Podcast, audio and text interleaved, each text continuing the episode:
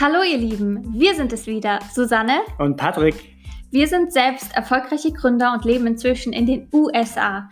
Da wir nur erfolgreich sind, weil wir sehr große Hilfe von Mentoren hatten, die auch jetzt Gründer sind, Gründer waren, äh, möchten wir unser Wissen durch diese Podcast-Serie an euch weitergeben. Heute geht es um das sehr weite Thema Produkt. Wir besprechen, wie man aus einer Idee zu einem Produkt kommt, in diesem Sinne auch, wie man überhaupt anfängt, ein Produkt zu entwickeln und wie man ein Produkt früh validiert.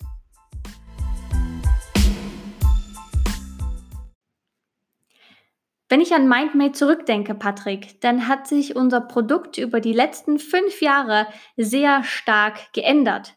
Und zusätzlich zu unserer MindMate-App kam sogar noch eine sogenannte Enterprise Software dazu, also eine Software für Unternehmen, äh, die heißt Citrus mhm. Labs. Mhm.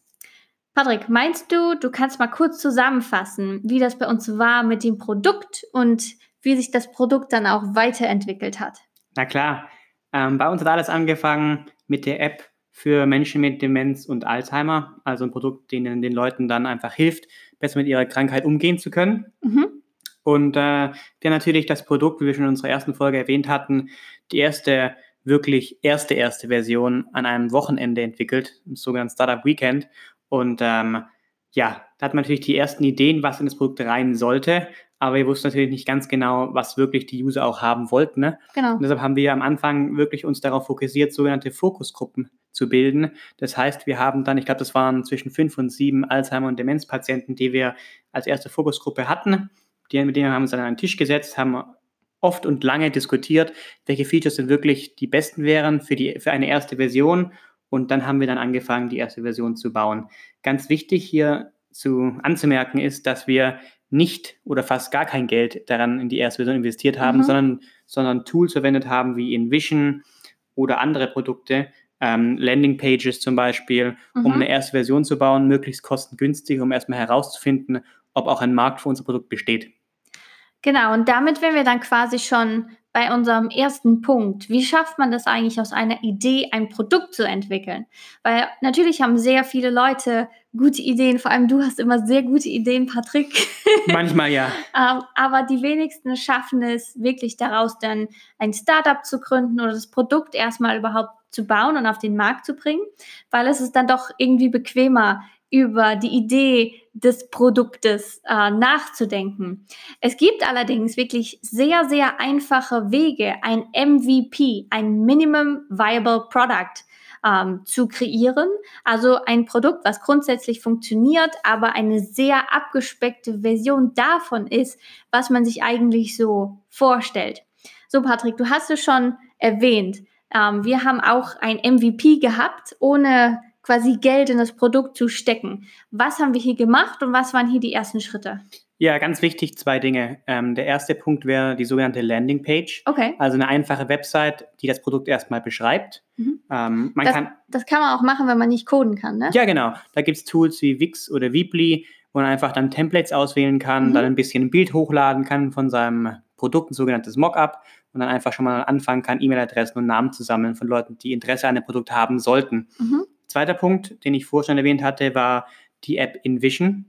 Und äh, das ist ein ganz cooles Tool, in dem man ähm, erste Designs ganz einfach zusammenschustern kann und auch verbinden kann und auf ein Tablet, auf ein Mobiltelefon, ein iPhone oder ein Android-Device laden kann.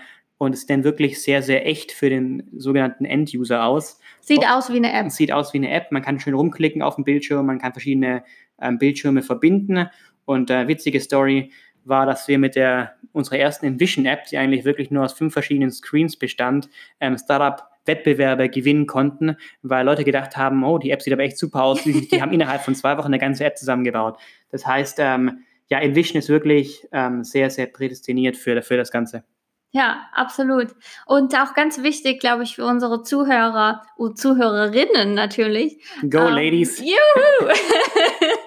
um, für InVision muss man auch nicht coden können. Also es gibt zwei Sachen, Landingpage, wie Patrick gesagt hat, und äh, so eine App wie InVision. Es gibt auch andere Produkte, die machen das Gleiche. Man muss nicht coden können, man muss eigentlich nur mit PowerPoint ein bisschen umgehen können, ne? Genau. Und dann für die Leute, die ein bisschen mehr advanced sind, gibt es natürlich auch Photoshop, wo man deutlich mehr mhm. machen kann. Aber wie gesagt, das funktioniert alles mit InVision einfach. Die Designs hochladen und ähm, dann kann es schon losgehen. Genau.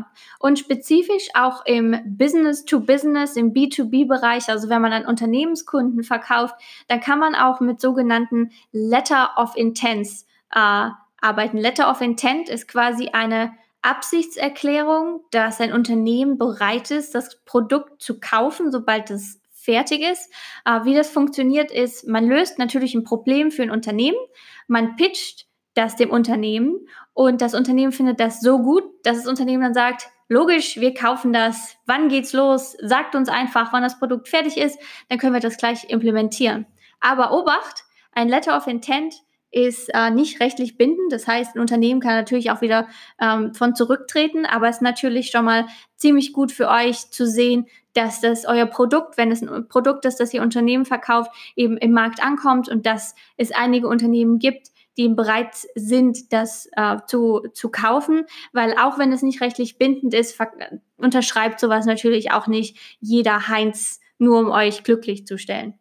Genau, aber es ist wirklich, wie du schon sagtest, eine sehr gute Möglichkeit, die, äh, ja, den ersten äh, Proofpoint zu haben, dass das Produkt am Markt ankommt und auch Investoren, wenn man noch kein Produkt auf dem Markt hat, aber man schon gerne Kapital aufnehmen möchte, ähm, mögen sehr gern die Letter of Intents, weil es einfach ein bisschen zeigt, dass man schon äh, mehr vorzuweisen hat als nur eine Idee. Genau. Und äh, wir haben das so gemacht mit Citrus Labs. Wir haben eine wirklich sehr abgespeckte Version im, im Enterprise-Bereich äh, verkauft an unsere, unsere Unternehmenskunden, quasi um zu sehen, ob es für unser Produkt, für unseren Service überhaupt Abnehmer gibt.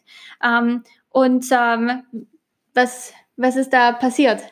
Ja, ich denke, es war gar nicht so schlecht, weil erstens ähm, unser Business natürlich in einer ein Datenbusiness. Das heißt, das Wichtigste für uns ist, dass die Daten stimmen, egal erstmal wie das Dashboard aussieht. Das kann natürlich auch ziemlich hässlich sein. Ja. Ähm, es war nicht so schlimm in unserem Fall. Und dadurch, dass wir wirklich schnell was auf den Markt gebracht haben im B2B-Bereich, war es für uns natürlich sehr, sehr gut, weil wir dann extrem schnelles Feedback bekommen ja. haben. Bevor wir ganz viel Zeit investiert hatten, in, in ein Produkt erstmal zu bauen, haben wir direkt das Feedback von den Kunden bekommen und wussten, was wir eigentlich bauen sollten. Genau. Ähm, das hat uns natürlich sehr, sehr geholfen, nicht so viel Zeit zu verschwenden und nicht so viel ähm, unnütze Dinge zu bauen. Richtig. Und auch unser erstes Enterprise-Produkt hat keinen einzigen Cent gekostet. Und was ich noch kurz hinzufügen möchte, da wir ja an den deutschen Markt hier catern mit diesem Podcast, wir verkaufen nur Daten von Leuten, die auch wirklich eingewilligt haben, weil es ja in Europa immer ein bisschen schwierig ist mit, oh, die verkaufen Daten.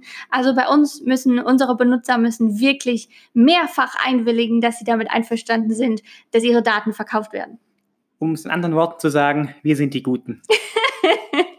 Absolut, wir sind die guten Leute. Aber nochmal ganz kurz zum Thema äh, unnütze Dinge zu bauen. Ähm, unser B2B-Produkt war das zweite Produkt, das wir ja. eigentlich auf dem Markt hatten. Beim ersten Mal, also dem B2C-Produkt, der App, ist einiges schiefgelaufen, oh. wenn es ums Thema Features geht. Aber ich glaube, da hast du ähm, einige Dinge zu erzählen. Ja, im Nachhinein ist man immer schlauer. Ne? Also was wir gemacht haben ist, da wir, wie Patrick bereits äh, erwähnt hatte, wir haben Fokusgruppen gehabt, viele Fokusgruppen. Ähm, und so, so haben wir dann eben auch quasi unsere, unsere ersten Nutzer bekommen, äh, indem wir Workshops gemacht haben, Technologie-Workshops in Altenheimen, ähm, sowie bei diesen Non-Profits, mit denen wir gearbeitet haben im, im Demenz- und Alzheimer-Bereich.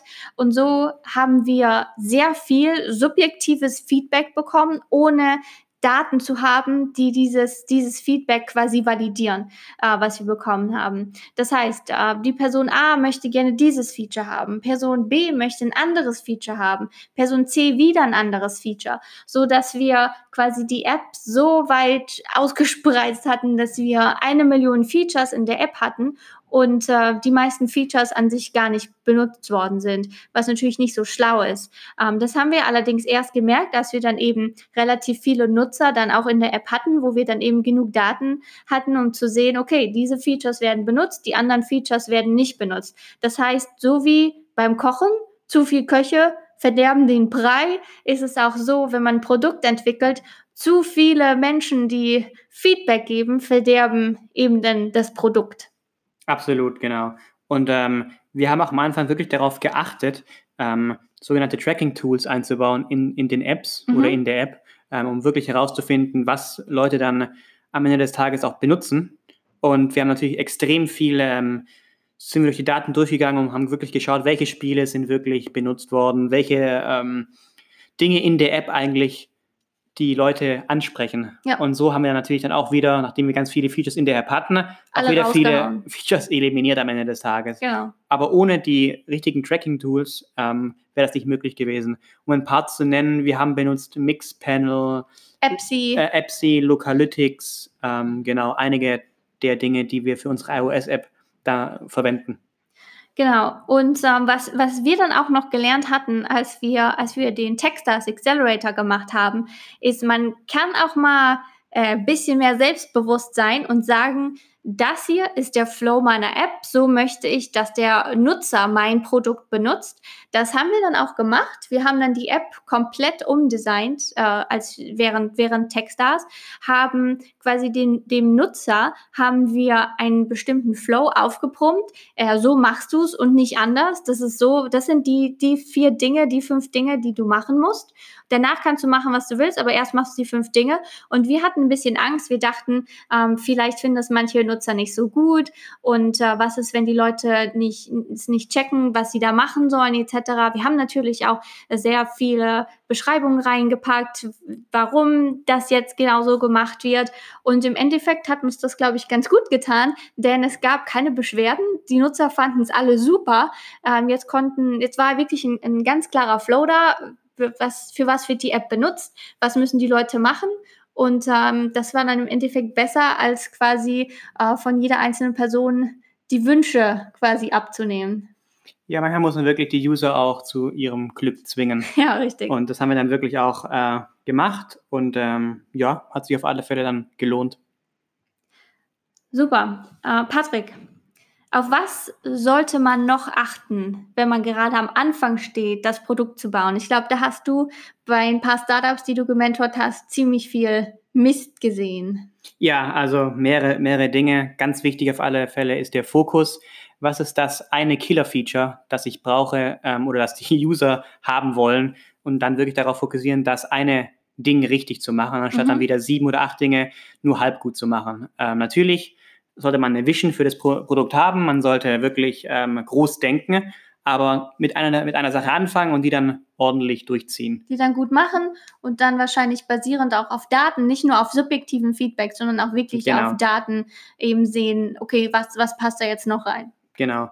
Dies, das zweite Ding, was mich wirklich dann immer manchmal verrückt macht, ist äh, die unnötigen Ausgaben am Anfang. Also ich habe äh, mit einem Startup gesprochen, das war, glaube ich, in, in Glasgow, mhm. und die haben sich tatsächlich für 6000 ähm, Euro oder Pfund oder Dollar, je nachdem, war auf jeden Fall teuer, ähm, sich einen Domainnamen gekauft. Und ich glaube, das Unternehmen war vielleicht vier Wochen alt. Okay. Ich habe letztens nachgeschaut, das Unternehmen gibt es nicht mehr und ihren Namen haben sie auch schon wieder zweimal geändert. Das heißt, ähm, natürlich totales, ähm, ja, Geld Geldverschwendung. Aus, Geldverschwendung, Geld aus dem Fenster rausgeworfen. Und äh, wie gesagt, bevor man wirklich viel Geld investiert in eine Domain, in ein Produkt oder auch in Software, stellt wirklich sicher, dass ihr erstmal eine Landingpage macht oder in Vision-Prototypen oder irgendwas anderes, um ähm, das, auch, das Ganze auch zu validieren, bevor ihr wirklich dann die Big Bucks ausgibt. Ja, und dann noch ein Tipp äh, von mir. Es gibt nicht das perfekte Produkt. Also ich sehe das auch öfter mal, vor allem im Softwarebereich. Da hört man dann, manche Leute haben ein Produkt entwickelt, das funktioniert, hat keine Bugs. Ähm, das Design ist okay, könnte besser sein, nicht super, aber funktioniert, alle Leute sind happy. Und dann wird das Produkt einfach nicht weiterentwickelt. Ich glaube, das ist einer der größten Fehler, den man machen kann, sein Produkt nicht weiterzuentwickeln. Ähm, denn meiner Meinung nach kann man dann irgendwann dicht machen. Und ich glaube, das haben wir auch an unseren, unseren Mitstreitern äh, gemerkt im, im Demenz-App-Bereich. Äh, das waren meistens Leute, die waren technisch nicht so versiert, konnten selber nicht coden. Und aus dem Grund konnten sie natürlich dann auch ihr Produkt nicht so weiterentwickeln, wie wir das gemacht haben. Und unsere ganzen Competitors gibt es alle nicht mehr, mit denen wir mal gestartet sind. Genau, und ich glaube, ähm, wir releasen momentan jede Woche eine neue Version unserer beiden Produkte eigentlich. Das heißt, wir versuchen ja. wirklich noch immer am Ball zu bleiben und wirklich unser Produkt besser zu machen. Also einmal die Woche wird neues Produkt geschippt, wie man so schön sagt. Und noch ganz kurz, weil ich glaube, das ist wirklich was, was sehr interessant ist äh, für unsere Zuhörerinnen und Zuhörer. Ähm, wir haben wirklich keinen Cent für unser Produkt am Anfang ausgegeben. Für Nein, beide Produkte nicht. Das haben wir sichergestellt. Mhm. Das ist, äh, liegt in, in meinen schwäbischen Genen. das stimmt, ja.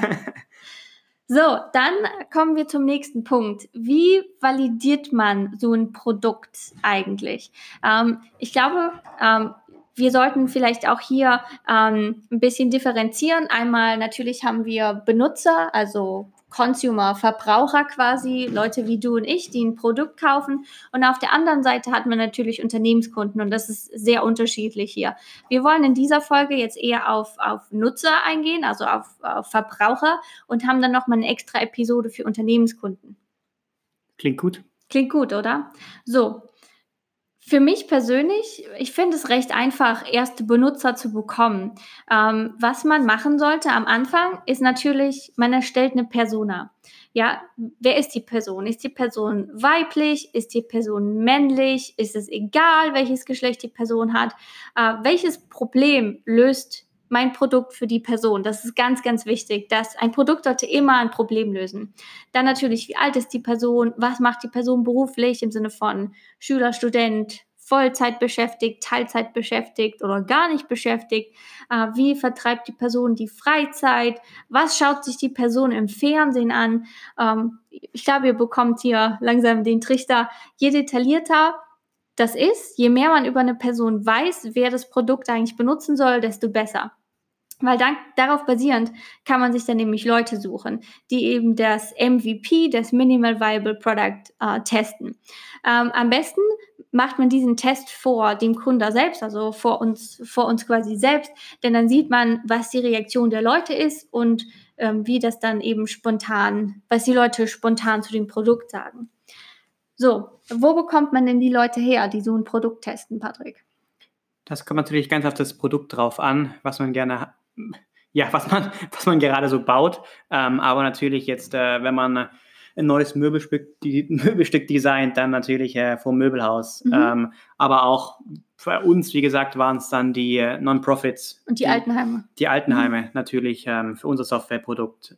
Ähm, was gibt es sonst noch, wenn ich ähm, irgendein Produkt für die jüngere Zielgruppe habe, dann natürlich äh, die Uni bietet sich natürlich an, aber einfach auch mal im Café.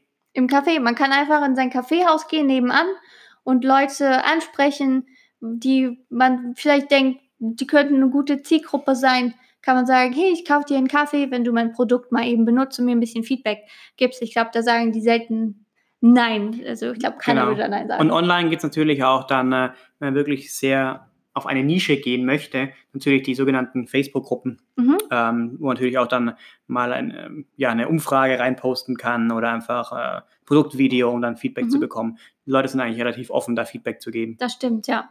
Und äh, man kann natürlich auch noch einen weiteren Weg gehen. Man kann zum Beispiel versuchen, auch ein Unternehmen zu gewinnen, die bereits an die gleiche Zielgruppe äh, andere Produkte verkaufen und so quasi versuchen, auf gleich mehrere neue Kunden ähm, zuzugehen, quasi als Multiplikator. Und zum Beispiel, wie du schon gesagt hast, wenn man irgendwas im Möbelbereich verkauft, kann man auf Möbelhaus zugehen. Oder wenn man irgendwas im, im Automotive-Bereich verkauft, kann man auf Autohäuser zugehen. Meistens sind diese eher kleinen Unternehmen ähm, eher offen dafür, auch mal was Neues auszuprobieren, weil das gibt natürlich auch ihren Kunden was Neues, äh, was sie selber auch nichts kostet. Und äh, was das Schlimmste, was passieren kann, ist eh, dass die Unternehmen Nein sagen. Dann stellt ihr euch einfach vor dem Eingang von diesen Unternehmen und macht es halt so.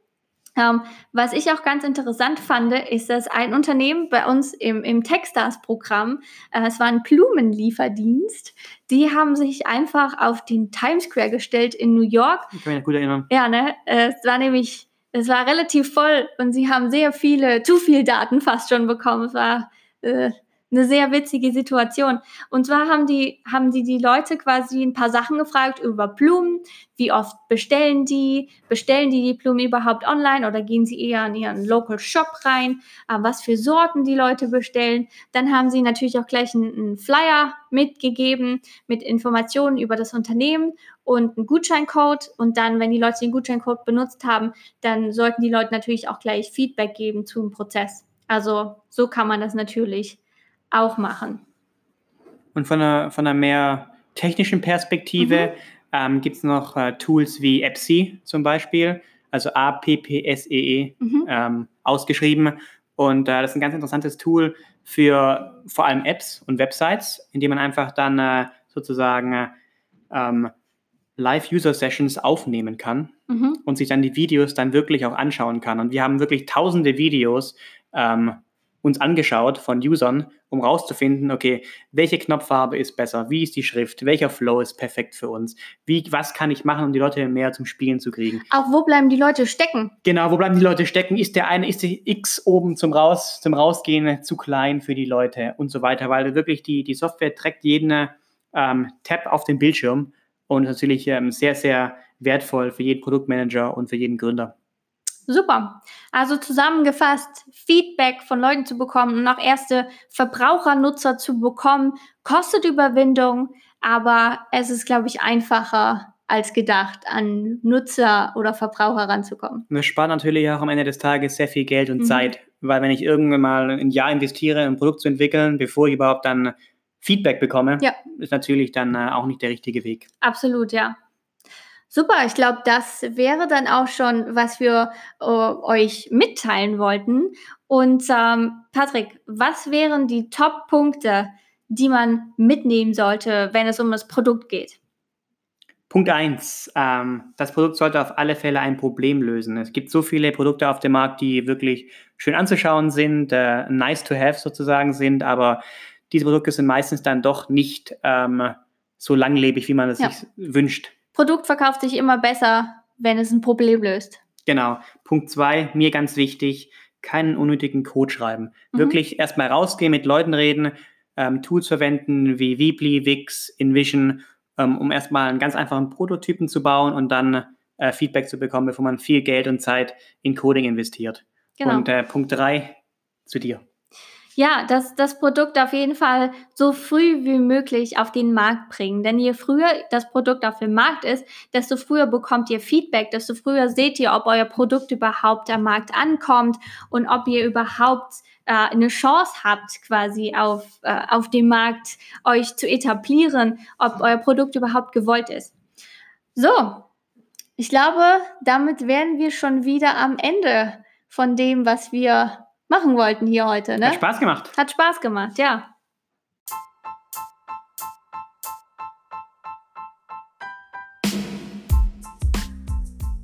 Dann äh, vielen Dank fürs Zuhören. Wir hoffen, es hat euch gefallen. Wenn es euch gefallen hat, dann würden wir uns sehr über ein Like und über einen Subscribe freuen, damit ihr keine weitere Episode von uns verpasst. Ja, wenn ihr über ähm, Apple Podcasts hört, auch äh, die fünf Sterne Könnt, ja. ihr, könnt ihr auch gerne voll machen bei uns. Absolut. Bewertet uns fünf Sterne bitte. Vielen Dank. Super, dann bis zum nächsten Mal. Macht's gut. Tschüss. Ciao.